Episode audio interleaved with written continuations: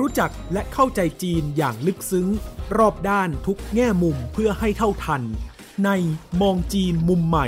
โดยโสภิตหวังวิวัฒนาพบแขกรับเชิญกูรูผู้รอบรู้เรื่องจีนดร.อรสา รัตนอมรพิรมย์ผู้ช่วยผู้อำนวยการศูนย์อาเซียนจีนศึกษาสถาบันการจัดการปัญญาภิวัตน์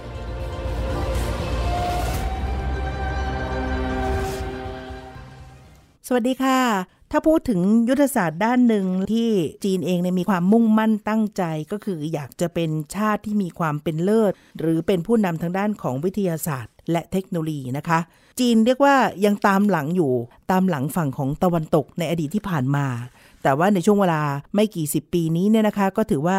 มีความก้าวหน้าอย่างก้าวกระโดดกลายเป็นสิ่งที่ทำให้ฝั่งของโลกตะวันตกไม่ว่าจะเป็นสหรัฐอเมริกาหรือแม้กระทั่งยุโรป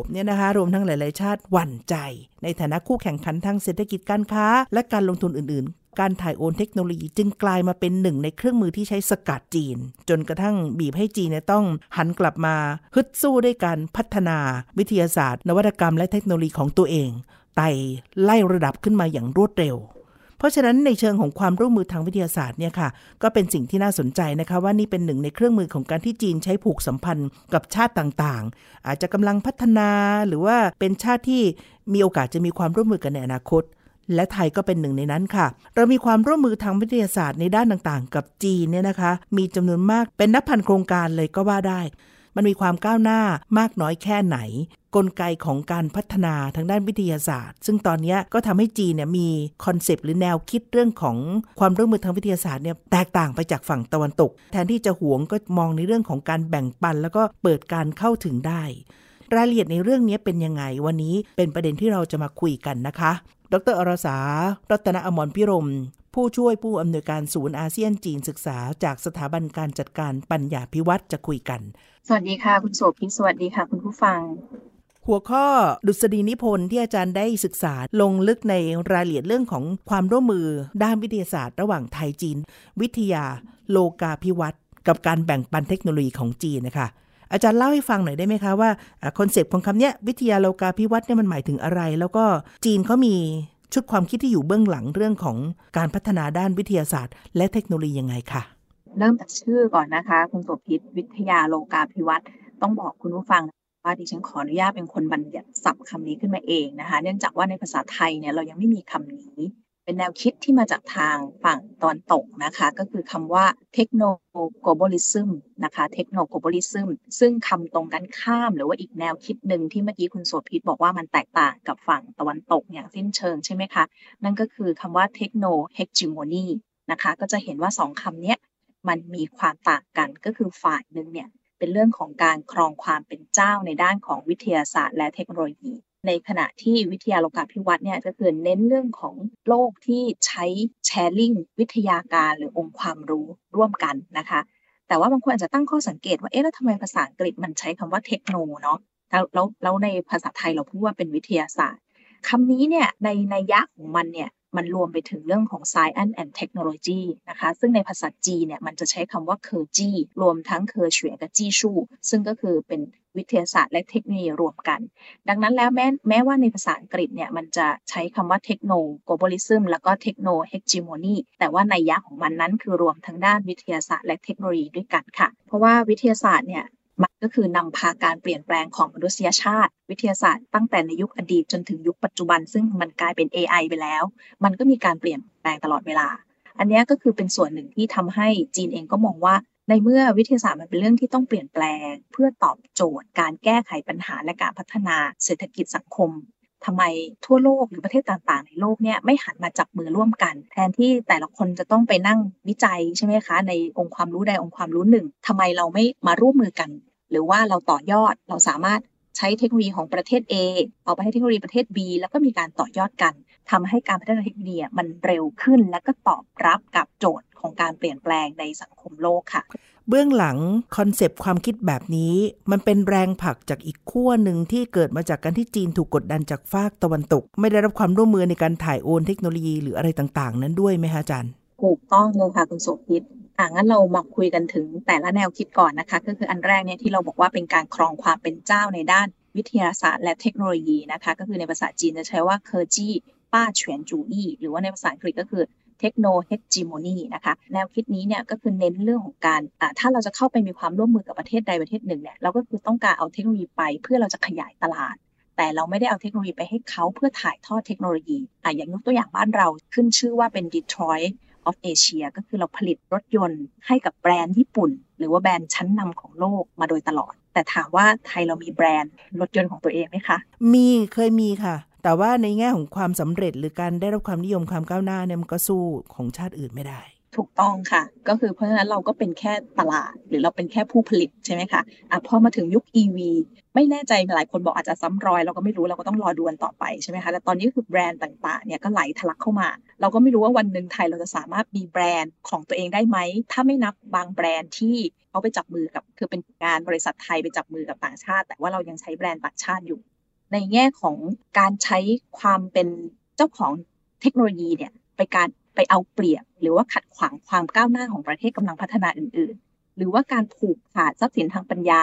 หรือว่าใช้เทคโนโลยีเนี่ยมาเป็นข้ออ้างทางชาตินิยมแล้วก็สร้างเครือข่ายพันธมิตรทางเทคโนโลยีแล้วไปกีดกันประเทศอื่นอันนี้ยกตัวอย่างกรณีชิปนะคะสมัยก่อนช่วงก่อนเนี่ยสหรัฐอเมริกาจะกีดกันเรื่องชิปจีนใช่ไหมคะแล้วก็ไปสร้างพันธมิตรไปจับมือกับEU หรือว่าไปชวนประเทศอื่นๆเข้ามาแล้วก็บอกกันว่าโอเคเราจะเป็นประเทศพันธมิตรที่สกัดชิปจีนหรือว่าเอาเรื่องประเด็นหัวเว่ยเข้ามาแล้วก็กลายเป็นประเด็นทางการเมืองใช่ไหมคะหรือว่าอ้างว่าเราเป็นประเทศประชาธิปไตยกับประเทศสังคมนิยมเพราะฉะนั้นเราจะมีการแชร์วิทยาศาสตร์เทคโนโลยีบางอย่างระหว่างกันทั้งหมดนี้ค่ะมันจะเป็นกรอบแนวคิดภายใต้เรื่องของการครองความเป็นเจ้าทางด้านวิทยาศาสตร์และเทคโนโลยีเอาล่าสุดเลยนะคะคุณโสภิตก็คือวันที่9สิงหาคมเนี่ยประธานาธิบดีโจไบเดนเพิ่งลงนามในคำสั่งพิเศษที่จะควบคุมการลงทุนหรือว่าการส่งออกความเชี่ยวชาญของสหรัฐที่จะถูกเอาไปสนับสนุนในการพัฒนาเทคโนโลยีของจีนค่ะ3เทคโนโลยีอ่อนไหวนะคะที่สหรัฐเหมือนกับว่าจะไม่มีทางให้หลุดไปในมือของจีนได้นะคะก็คือเรื่องของเซมิคอนดักเตอร์เรื่องของไมโครอิเล็กทรอนิกส์เรื่องของเทคโนโลยีข้อมูลควอนตัมและก็ระบบ AIเนี่ยค่ะอันนี้เป็นตัวอย่างชัดเลยนะคะมันคือเป็นกรณีของเรื่องแนวคิดการครองความเจ้าของเทคโนโลยีแล้วก็กีดกันประเทศอื่นค่ะส่วนอีกแนวคิดหนึ่งนะคะซึ่งเป็นแนวคิดขั้วตรงกันข้ามเลยเนี่ยก็คือเรื่องของวิทยาโลกาภิวัตน์หรือในภาษาอังกฤษก็คือเทคโนโกลบอลิซึมนะคะและในภาษาจีนก็คือเคอร์จี้เฉียนฉิวจูอี้นะคะเรื่องของวิทยาโลกาภิวัตน์เนี่ยก็จะเน้นส่งเสริมโลกาภิวัตน์ทางเทคโนโลยีเนาะที่ผ่านมาเราจะคุ้นเคยกับคำว่าโลกาภิวัตน์ทางเศรษฐกิจเนี่ยจะเป็นเรื่องของโลกาภิวัตน์ทางเทคโนโลยีคือเน้นเรื่องของการแบ่งปันองค์ความรู้วิทยาการต่างๆนะคะเทคโนโลยีใหม่ๆซึ่งกันและกันนะคะแล้วก็มองว่าเรื่องของวิทยาศาสตร์เทคโนโลยีเนี่ยมันเป็นโอกาสของความร่วมมือระหว่างประเทศมากกว่าที่จะถูกใช้เป็นเครื่องมือในประเด็นทางการเมืองระหว่างประเทศนะคะการอาศัยความร่วมมือทางวิทยาศาสตร์และเทคโนโลยีเนี่ยก็คือเพื่อที่จะมาส่งเสริมการพัฒนาเศรษฐกิจหรือว่าสังคมของโลกแล้วก็รับมือกับปัญหาใหม่ๆยกตัวอย่างเช่นเรื่องของปัญหาโลกร้อนใช่ไหมคะอาชญากรรมทางไซเบอร์ปัญหาความยากจนอะไรแบบนี้นะคะมีการยึดมั่นในเรื่องของผลประโยชน์แบบวินวินแล้วก็ความเสมอภาคในเรื่องของความร่วมมืออันนี้มันคือคอนเซปต์หลักแต่ว่าพอแปลเป็นรูปธรรมจริงแล้วจากการศึกษาของอาจารย์น่ะมองเห็นว่ามันเป็นไปได้อย่างที่ว่านั้นไหมที่แบบว่าแบ่งปันแบบวินวินจริงๆนะคะเพราะว่านี่เป็นข้อประเด็นหนึ่งที่จีนถูกตั้งข้อสังเกตและกล่าวหาตลอดเวลาว่ามันไม่จริงค่ะก็ถ้าเราย้อนไปตอนช่วงโควิดเราจะจำได้ว่าจีนมีการให้วัคซีนฟรีจำได้ไหมคะถึงแม้ใครจะมาตั้งแง่ว่าวัคซีนประสิทธิภาพมากน้อยอันนั้นเราวางไว้ข้างๆก่อนเราพูดถึงแค่การแบ่งปันก่อนแล้วตอนนั้นจีนเป็นครั้งแรกที่เราได้ยินคำว่าให้วัคซีนเป็นสินค้าสาธารณะมันจะถูกสามารถเอาไปแบ่งปันหรือว่ามอบให้แก่ประเทศต่างๆได้เลยในภาวะวิกฤตโควิดตอนนั้นแทนที่จะตั้งหลักด้วยแนวคิดเรื่องของการขายทำกำไรสูงสุดแล้วใช้ประโยชน์จากการค้นคว้าวิจัยจากการลงทุนในตั้งแรกจีนพลิกวิธีคิดบอกว่าเป็นการให้และแบ่งปันก่อนในตามคอนเซปต์ที่ว่านี้ซึ่งดูว่าถ้าแนวคิดเหล่านี้ถูกผลักแล้วก็เป็นที่รับรู้อย่างกว้างขวางเสียงตอบรับจากนานาชาติน่าจะเป็นบวกแล้วก็น่าจะเห็นด้วยกับแนวทางอย่างจีนมากกว่าอย่างฝั่งของโลกตะวันตกไหมคะอาจารย์ใช่ค่ะเราอาจจะต้องย้อนไปอีกนิดหนึ่งนะคะจริงๆแล้วคำว่าวิทยาโลกาภิวัตน์เนี่ยมันเหมือนอยู่ภายใต้คอนเซปต์อีกคอนเซปต์หนึ่งนั่นคือเรื่องของความร่วมมือแบบใต้ หรือว่า South South Corporation นะคะซึ่งความร่วมมือใต้ๆเนี่ยถูกบัญญัติโดยองค์การสหประชาชาตินะคะแล้วก็มียุครุ่งเรืองมาเนี่ยตั้งแต่ช่วงประมาณทศวรรษ1950เพื่อต่อต้านในเรื่องของลัทธิจักรวรรดินิยมแล้วก็ลัทธิของความเป็นเจ้าต่างๆนะคะก็คือต้องการที่จะให้ประเทศโลกที่3ซึ่งก็คือเป็นตัวแทนของคำว่าประเทศกำลังพัฒนาทั้งหลายเนี่ยนะคะให้หันกลับมาจับมือร่วมกันแล้วก็เหมือนกับให้ละทิ้งไอ้เรื่องการต่อสู้กันทางการเมืองค่ะในยุคสงครามเย็นมันจะเป็นการต่อสู้ในเรื่องลัทธิอุดมการณ์ทางการเมืองใช่ไหมคะโอเคเราหยุดเถอะเราอย่ามาทะเลาะกันเรื่องการเมืองเลยเรามาพัฒนาประเทศร่วมกันดีกว่าโดยคำว่าพัฒนาประเทศร่วมกันเนี่ยแน่นอนว่ามันต้องอาศัยวิทยาศาสตร์วิทยาการหรือว่าองค์ความรู้ใหม่ๆเพื่อเอามาตอบสนองต่อการพัฒนาและต่อมาเององค์การสหประชาชาติก็ได้มีการเหมือนชูธงเรื่องของความร่วมมือแบบใต้ๆซึ่งในความหมายในอย่างของมันก็คือแปลว่าไม่ได้ว่าเป็นประเทศที่อยู่ทางใต้เท่านั้นนะคะแต่หมายถึงว่าเป็นตัวแทนคำว่าประเทศกำลังพัฒนาเพราะมองว่าประเทศกำลังพัฒนาเนี่ยมันต้องการผูกอัดฉีดในเรื่องขององค์ความรู้ต่างๆมากกว่าใช่ไหมคะเพื่อที่จะให้เขายกระดับพัฒนาตัวเองขึ้นมาได้ดังนั้นของวิทยาโลกาภิวัตน์มันก็เลยเหมือนมาเป็นส่วนเติมเต็มให้กับความร่วมมือแบบใต้ๆอีกทีหนึ่งมีตัวอย่างรูปธรรมสำหรับความร่วมมือแบบนี้ที่จีนนำร่องอยู่หรือว่ากำลังทำอยู่บ้างไหมคะอาจารย์คือความร่วมมือแบบใต้ๆเนี่ยจะเน้นไปที่เรื่องความร่วมมือทางเศรษฐกิจและวิชาการนะคะซึ่งต้องบอกว่าไทยเองเนี่ยเรามีบทบาทสำคัญในเรื่องของความร่วมมือใต้ๆมาก่อนจีนนะเพราะว่าในยุคนึงเนี่ยในช่วงราวๆปี1950ช่วงนั้นนะคะในช่วงของยุคจอมพลสฤษดิ์เนี่ยประเทศไทยจอมพลสฤษดิ์ทำการปฏิวัติใช่ไหมคะและการปฏิวัติครั้งนั้นเนี่ยก็คือได้รับการสนับสนุนจากสหรัฐอเมริกาการเข้ามาของสหรัฐอเมริกาตอนนั้นเนี่ยก็คือนำเรื่องของวิทยาศาสตร์เทคโนโลยีต่างๆเนี่ยถ่ายทอดให้กับประเทศไทยด้วยเราต้องบอกมันเป็นยุคต้นนะไม่ใช่ตอนนี้นะในยุคนั้นเนี่ยทำให้ไทยเองเนี่ยเมื่อมองเข้าไปในกลุ่มประเทศอาเซียนและประเทศแถวนี้เนี่ยเรามีความก้าวหน้าในเรื่องของวิทยาศาสตร์และเทคโนโลยีเนี่ยก่อนจีนด้วยซ้ำนะคะซึ่งนำไปสู่การที่ไทยเนี่ยมีไทก้านะคะไทก้าเนี่ยก็คือกรมความร่วมมือระหว่างประเทศที่อยู่สังกัดของกระทรวงต่างประเทศต่อมาอีกก็มีหน่วยงานที่ชื่อว่าเนด้านะคะหรือว่าสำนักงานความร่วมมือพัฒนาเศรษฐกิจกับประเทศเพื่อนบ้านอันนี้อยู่ภายใต้กระทรวงการคลังนะคะสองหน่วยงานนี้เป็นตัวแทนความร่วมมือแบบใต้ๆของไทยนะคะแล้วก็มีการให้ความร่วมมือแบบนี้ไปกับประเทศเพื่อนบ้านนะคะโดยเฉพาะใน CMV ต่างๆรวมทั้งจีนด้วยนะคะในยุคแรกเนี่ยจีนเนี่ยเข้ามาเรียนรู้จากเรานะคะมีการส่งนักวิทยาศาสตร์เนี่ยมาที่สถาบัน AIT ไทยเป็นผู้ให้และจีนเป็นผู้รับในช่วงเริ่มต้นแต่ต่อมาเนี่ยพอจีนเองเนี่ยเขาก็พอจีนปฏิรูปและเปิดประเทศใช่ไหมคะก็มีการก้าวกระโดดในเรื่องของการพัฒนาเศรษฐกิจอย่างรวดเร็วเมื่อมีเงินเยอะขึ้นนะคะก็ทำให้มีงบประมาณที่จะเอาไปใช้พัฒนาในเรื่องของวิทยาศาสตร์และเทคโนโลยีเนี่ยมากขึ้นตามลำดับเช่นเดียวกันนะคะจนกระทั่งมาถึงยุคของสีจิ้นผิงเนี่ยก็ได้มีการชูเรื่องของนโยบาย One Belt One Road ขึ้นมาในกรอบของ One Belt One Road หรือว่าตัวย่ออีกอันนึงที่เราจะคุ้นเคยก็คือ BRI กรอบของ BRI เนี่ยมีการพูดถึงข้อตกลงความร่วมมือที่เป็นเรื่องของวิทยาศาสตร์และเทคโนโลยีโดยเฉพาะด้วยก็จะมีซับเซตเรื่องของวิทยาศาสตร์ที่เขาส่งเสริมอยู่อย่างเช่นเรื่องของเศรษฐกิจดิจิทัลนะคะเรื่องของเมืองอัจฉริยะเรื่องของเทคโนโลยีสารสนเทศและการสื่อสารนะคะเรื่องของ IT AI นะคะเรื่องของโครงสร้างสาธารณูปโภคขั้นพื้นฐานโดยเฉพาะในเรื่องของการคมนาคมขนส่งซึ่งในที่นี้ก็คือเรื่องของรถไฟความเร็วสูงนั่นเองแล้วก็มีเรื่องของความปลอดภัยทางด้านไซเบอร์ระบบโรบอติกหุ่นยนต์เทคโนโลยีคลาวด์อันนี้ก็คือเป็นตัวอย่างของสาขาทางด้านวิทยาศาสตร์และเทคโนโลยีที่จีนเนี่ยเขาเรียกว่าตัวเองพัฒนาขึ้นมาได้ในระดับที่อาจจะมีความก้าวหน้ากว่าประเทศอื่นๆนะคะโดยเฉพาะเมื่อเปรียบเทียบกับไทยหรือว่าประเทศในอาเซียนและประเทศอื่นๆที่อยู่ภายใต้ BRI จีนก็ได้มีบริษัทจีนเนี่ยที่เข้ามาในประเทศไทยและทำเรื่องต่างๆที่เล่ามาเนี่ยค่ะแทบจะครอบคลุมเกือบทุกสาขาค่ะคุณกำลังฟังมองจีนมุมใหม่ทางไทย PBS Podcastถ้าว่าเจาะจงไปถึงเรื่องการขยายความหรือนิยามกลุ่มของวิทยาศาสตร์ค่ะอาจารย์มันจะมีทั้งวิทยาศาสตร์บริสุทธิ์วิทยาศาสตร์ประยุกต์แล้วก็พูดถึงนวัตกรรมแบบใหม่ๆมันแบ่งเป็นกี่ก้อนกี่กลุ่มยังไงบ้างอะคะ ถ้าโดยส่วนใหญ่นะคะเราก็มักจะพูดถึงวิทยาศาสตร์ขั้นพื้นฐานก็คือเคมีฟิสิกส์ชีวะต่างๆเหล่านี้นะคะแล้วก็มีวิทยาศาสตร์ประยุกต์คืออาจจะเอาไปประยุกต์ใช้อย่างเช่นนำเทคโนโลยีรีโมทเซนซิงเพื่อเอามาช่วยเรื่องของการพยากรณ์ทางด้านสภาพอากาศและการวางแผนเรื่องของการเพาะปลูกและอีกแบบหนึ่งก็คือเขาเรียกว่าเป็นฟอนเทียเลยฟอนเทียก็คือเป็นวิทยาศาสตร์ที่แบบล้ำออกไปหรือว่าก้าวหน้าขึ้นไปอีกขั้นซึ่งส่วนใหญ่พวกนี้ก็จะเป็นเรื่องของพวกวิทยาศาสตร์อวกาศยากแล้วก็ลึกซึ้งขึ้นไปอีกสเต็ปหนึ่งค่ะปีที่แล้วจีนเองพูดเลยว่าการพัฒนาวิทยาศาสตร์เทคโนโลยีของจีนที่จะก้าวไปสู่การเป็นมหาอำนาจทางวิทยาศาสตร์เทคโนโลยีเนี้ยจะต้องมีการวิจัยพื้นฐานหรือว่าวิทยาศาสตร์พื้นฐานเนี่ยมาเป็นเบสด้วยเพราะเขาบอกถ้าเขาทำแต่วิทยาศาสตร์ประยุกต์เนี่ยต้นทางขององค์ความรู้มันยังไม่ใช่ของเขาเหมือนกรณีชิปมันคล้ายๆชิปเนี่ยค่ะคือจีน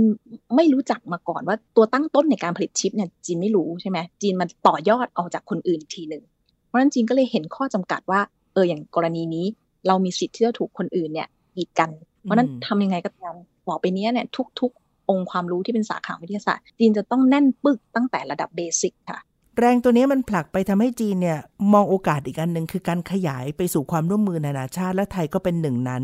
มีเรียกว่าเหยียบพันรายการเลยนะพันโครงการที่เป็นความร่วมมืออาจารย์ฉายภาพให้เห็นได้ไหมคะว่ามันมากกันขนาดไหนแล้วมันเป็นแต้มต่อที่เป็นประโยชน์มากๆที่คนไทยเราควรจะต้องทำให้มันงอกเงยขึ้นมายังไงกับความร่วมมือที่ได้รับโอกาสตรงนี้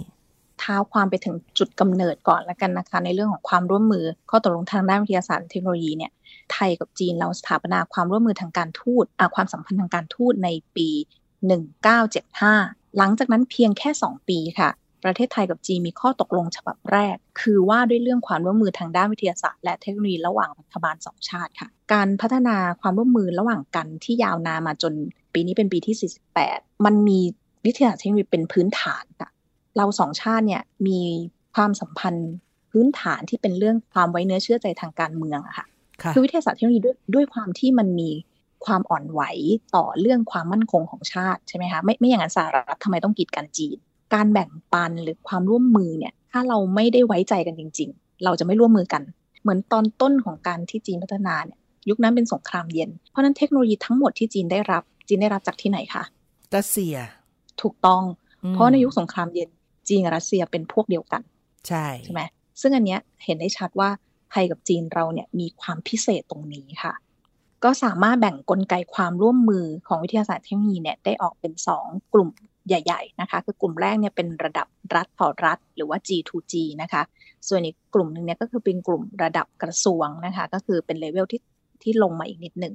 ในระดับรัฐต่อรัฐนะคะเรามี2กลไกหลักค่ะอันแรกเนี่ยเขาเรียกว่าคณะกรรมาธิการร่วมว่าด้วยความร่วมมือทางวิทยาศาสตร์และวิชาการนะคะตัวย่อก็คือคกร.ไทยจีนอันนี้เนี่ยทางกระทรวงต่างประเทศเนี่ยเป็นเจ้าภาพหลักเริ่มต้นมาตั้งแต่ปี1978อย่างที่ว่าค่ะก็คือ2ปีหลังจากที่ไทยจีนสถาปนาความสัมพันธ์ทางการทูตระหว่างกันนะคะค่ะแล้วก็อีกกลไกความร่วมมือนึงที่เป็นระดับรัฐต่อรัฐเนี่ยก็คือเป็นคณะกรรมการความร่วมมือว่าด้วยการค้าการลงทุนและความร่วมมือทางเศรษฐกิจระหว่างไทยจีนนะคะตัวย่อเนี่ยใช้ว่า JC เศรษฐกิจไทยจีนกระทรวงเจ้าภาพก็คือกระทรวงพาณิชย์ของกระทรวงพาณิชย์อันนี้เริ่มต้นในปีคศ2003นะคะก็ถือว่าแค่ประมาณ20ปีนะคะแต่ว่ากลไกที่1เนี่ยก็คือ45ปีแล้วนะคะตอนนี้เนี่ย45ปีมีการประชุมทั้งที่22ครั้งนะคะก็มีโครงการความร่วมมือเนี่ย919โครงการค่ะแล้วก็หลักๆเนี่ยก็จะอยู่ภายใต้การดูแลของกระทรวงวิทยาศาสตร์ในสมัยก่อนนะคะซึ่งปัจจุบันก็คือกระทรวงการอุดมศึกษาวิทยาศาสตร์วิจัยและนวัตกรรมใช่ค่ะตัวย่อคืออวแล้วก็อีกกลไกหนึ่งก็คือกลไกระดับกระทรวงคู่ที่เขาจับคู่กันเนี่ยอาจจะไม่เหมือนกันแรกทีเดียวนะคะอย่างระดับกระทรวงเนี่ยที่เป็นหลักๆเนี่ยก็คือระหว่างกระทรวงวิทย์ของไทยกับกระทรวงวิทย์ของจีนนะคะซึ่งกลไกนี้เริ่มต้นในปี2005นะคะปีถัดมาเลยนะคะก็มีอีกกลไกหนึ่งที่เกิดขึ้นก็คือระหว่างกระทรวงวิทย์กับสถาบันบัณฑิตวิทยาศาสตร์จีนนะคะหรือว่าตัวย่อก็คือ CAS นั่นเองนะคะก็จะเห็นว่าเรามีกลไกหลักๆเนี่ยประมาณ4อันนะคะที่ทำงานในการขับเคลื่อนไอ้919โครงการนี้แค่ภายใต้กลไกเดียวนะคะคือกกร.ค่ะเพราะอันอื่นอาจจะไม่ได้มีข้อมูลเก็บทั้งหมดนะคะถ้าให้ยกตัวอย่างที่เป็นรูปธรรมเรื่องของความร่วมมือที่เกิดขึ้นระหว่างไทยจีนและมันสำเร็จอาจารย์มีกรณีศึกษามาเล่าให้ฟังไหมคะเร็วๆนี้เลยนะคะล่าสุดเมื่อไม่นานมานี้เลยก็คือเมื่อวันที่ 25 กรกฎาคมนะคะกรมสมเด็จพระเทพนะคะท่านก็เสด็จไปเปิดอาคารปฏิบัติการเครื่องโทคาแมกถ้ามีชื่อเล่นอีกอันหนึ่งก็คือดวงอาทิตย์ประดิษฐ์นะคะมันจะให้พลังงานใช่ไหมคะให้พลังงานให้ความร้อนมันอยู่ในหมวดของเทคโนโลยีนิวเคลียร์ฟิวชั่นเป็นกลุ่มเทคโนโลยีเนี่ยที่ใช้นิวเคลียร์เอามาสร้างพลังงานอันนี้เป็นหนึ่งในแผนพัฒนาพลังงานอนาคตนะคะของประเทศไทยนะคะแล้วเครื่องนี้เป็นเครื่องแรกของไม่เฉพาะในประเทศไทยนะคะยังเป็นเครื่องแรกในอาเซียนด้วยที่มาของเครื่องนี้เนี่ยก็คือจีนเนี่ยเรียนรู้เทคโนโลยีไอ้ที่เราเรียกกันเล่นๆเนี่ยนะคะว่าดวงอาทิตย์ประดิษฐ์เนี่ยมาจากรัสเซียค่ะพอตัวเองเนี่ยเอามาเรียนรู้พัฒนา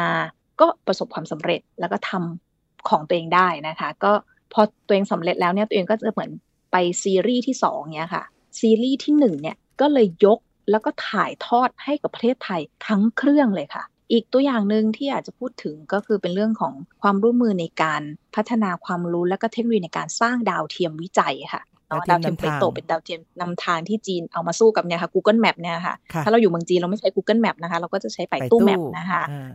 ซึ่งไปตู้นี่ก็คือถือว่าแม่นยำละเอียดแล้วก็เอามาใช้ในชีวิตประจำวันในเมืองจีนได้อย่างสะดวก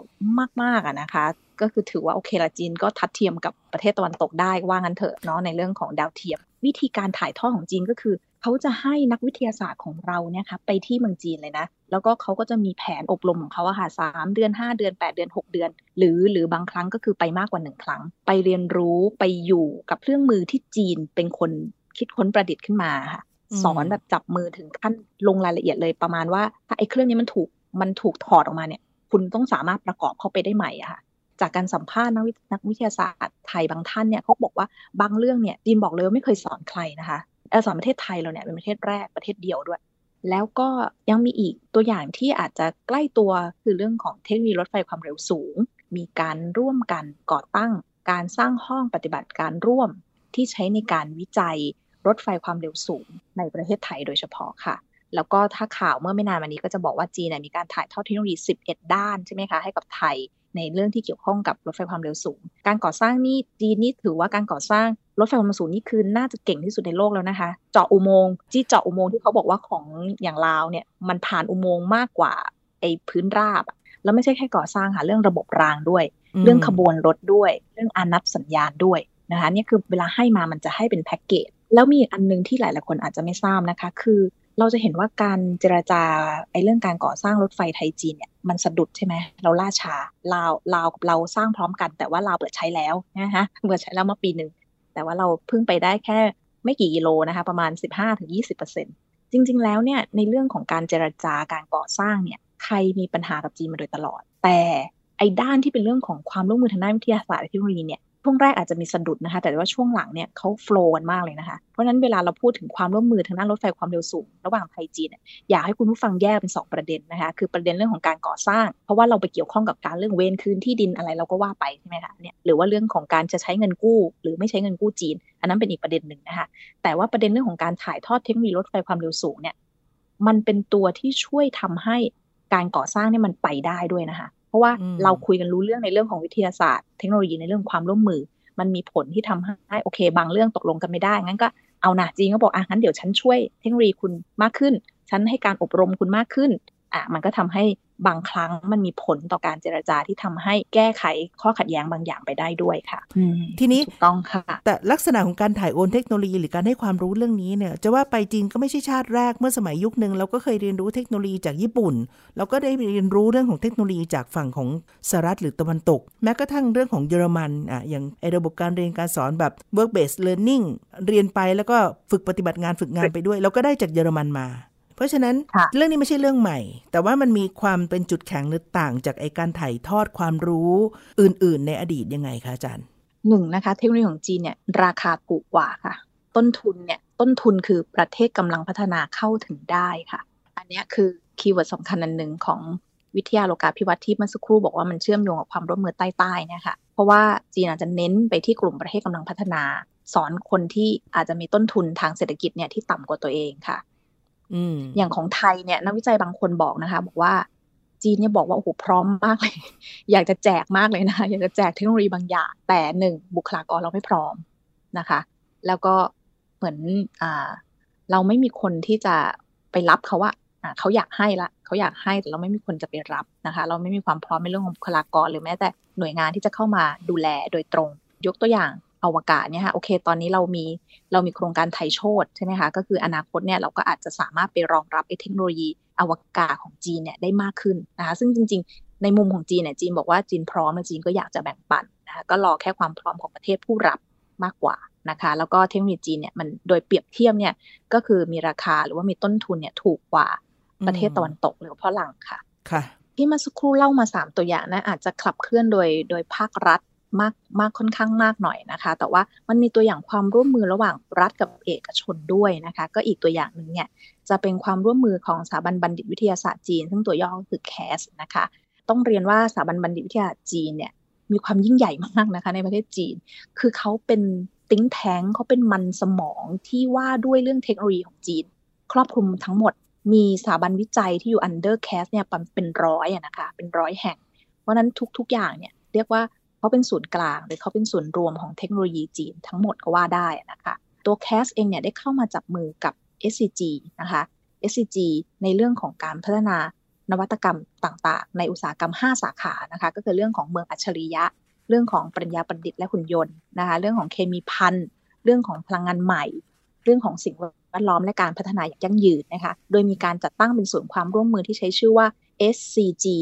แล้วก็ CAS CAS CAS แล้วก็ ICCB Innovation Hub นะคะซึ่งเนี้ยก็เป็นตัวอย่างอีกอันนึงที่จับต้องได้นะคะที่เป็นความร่วมมือระหว่างภาครัฐกับเอกชนของไทยนะคะในขณะเดียวกันเนี่ยจีนก็มีการตั้งศูนย์ถ่ายทอดเทคโนโลยีจีนอาเซียนขึ้น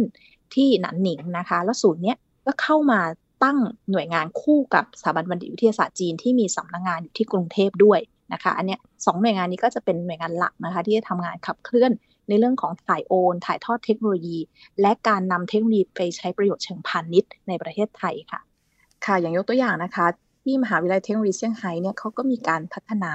ตัวเชื้อเพลิงก๊าซธรรมชาตินะคะที่ใช้กับรถต่างๆนะคะซึ่งที่เขาตั้งใจไว้เนี่ยก็จะใช้กับรถบรรทุกนะคะทีนี้ไอ้เรื่องก๊าซเนี่ยมันก็พอมันใช้ไปเราอาจจะหมดใช่ไหมคะเราอาจจะไม่พอในระหว่างทางแต่เขาจะมีวิธีที่ทำให้ไอ้ก๊าซเนี่ยมันสามารถเมนเทนใช้เวลาได้ยาวนานขึ้นนะคะแล้วก็ลดมลพิษด้วยซีโร่คาร์บอนเพราะฉะนั้นตัวเทคโนโลยีอย่างเนี้ยอาจจะมีการใช้เทคโนโลยีเนี่ยมาในประเทศไทยก็ได้โดยผ่านทางเครือของ SCG ในภาพรวมทั้งหมดแล้วก็จะเห็นว่ามีแต้มต่อหลายเรื่องนะคะมีโอกาสมากในเชิงความร่วมมือทางด้านของวิทยาศาสตร์ระหว่างไทยกับจีนภายใต้แนวคิดเรื่องของวิทยาโลกาภิวัตน์ที่ว่านี้นะคะข้อสังเกตหนึ่งนะคะที่จากการศึกษาวิจัยชุดนี้ทั้งหมดเนี่ยก็พบว่านะคะเราต้องไม่ลืมในพระมหากรุณาธิคุณขององค์สมเด็จพระเทพนะคะซึ่งทุกๆครั้งที่ท่านเสด็จเยือนจีนเนี่ยท่านจะไม่ได้ดูงานแค่เรื่องของศิลปวัฒนธรรมและประวัติศาสตร์นะคะท่านจะไปดูหน่วยงาน CAS ที่ว่าเนี่ยนะคะสถาบันบัณฑิตวิทยาศาสตร์จีนท่านจะลงไปดูเลยค่ะว่ามีวิทยาศาสตร์เทคโนโลยีอะไรบ้างของจีนนะคะที่พัฒนาก้าวหน้าไปไกลแล้วก็สามารถเอามาต่อยอดหรือเอามาหรือฝ่ายไทยเนี่ยสามารถไปเรียนรู้ได้นะคะท่านก็จะไปนำร่องเหมือนไปเปิดโครงการไว้นะคะแล้วก็หน่วยงานต่างๆเนี่ยก็จะทำงานต่อเนื่องต่อยอดไปหลังจากนั้นอันนี้เป็นข้อสังเกตที่1 นะคะข้อสังเกตที่2เนี่ยก็คือไทยกับจีนเนี่ยเรามีกลไกความร่วมมือทางด้านวิทยาศาสตร์เทคโนโลยีค่อนข้างจะดีพร้อมนะซึ่งทำให้มันสามารถขับเคลื่อนความร่วมมือเป็นรูปธรรมและเอามาใช้ประโยชน์ได้จริงนะคะในประเทศไทยนะคะและที่สำคัญเนี่ยด้วยความสัมพันธ์อันดีความใกล้ชิดในเชิงสายเลือดนะคะในเรื่องความเป็นไทยจีนพี่น้องกันก็ทำให้เราเนี่ยได้รับ privilege นะคะหรือว่าให้กับเราเนี่ยมากกว่าประเทศอื่นๆแต่สิ่งเหล่านี้เนี่ยไทยเราจะสามารถรักษาหรือดำรงต่อไปได้มากน้อยแค่ไหนอันนี้ก็เป็นโจทย์ประเทศไทยเราด้วยเหมือนกรณีที่บอกว่าหลายๆเทคโนโลยีเนี่ยจีนพร้อมนะคะแต่เราอาจจะไม่มีคนหน่วยงานไปรองรับเทคโนโลยีของจีนก็ได้นี่เป็นเรื่องที่เราคุยกันในวันนี้นะคะคุณผู้ฟังวิทยาโลกาภิวัตน์กับเรื่องของการแบ่งปันเทคโนโลยีแบบจีนค่ะดร.อรสา รัตนมนต์พิรมผู้ช่วยผู้อำนวยการศูนย์อาเซียนจีนศึกษาจากสถาบันการจัดการปัญญาภิวัตน์และดิฉันโสภิตบังมิวัฒนาเราสองคนลาแล้วนะคะสวัสดีค่ะสวัสดีค่ะติดตามฟังรายการมองจีนมุมใหม่ได้ทางเว็บไซต์และแอปพลิเคชัน Thai PBS Podcast กดติดตามสื่อสังคมออนไลน์ทั้ง Facebook, Twitter, Instagram และ YouTube Thai PBS Podcast Thai PBS Podcast View the world via the voice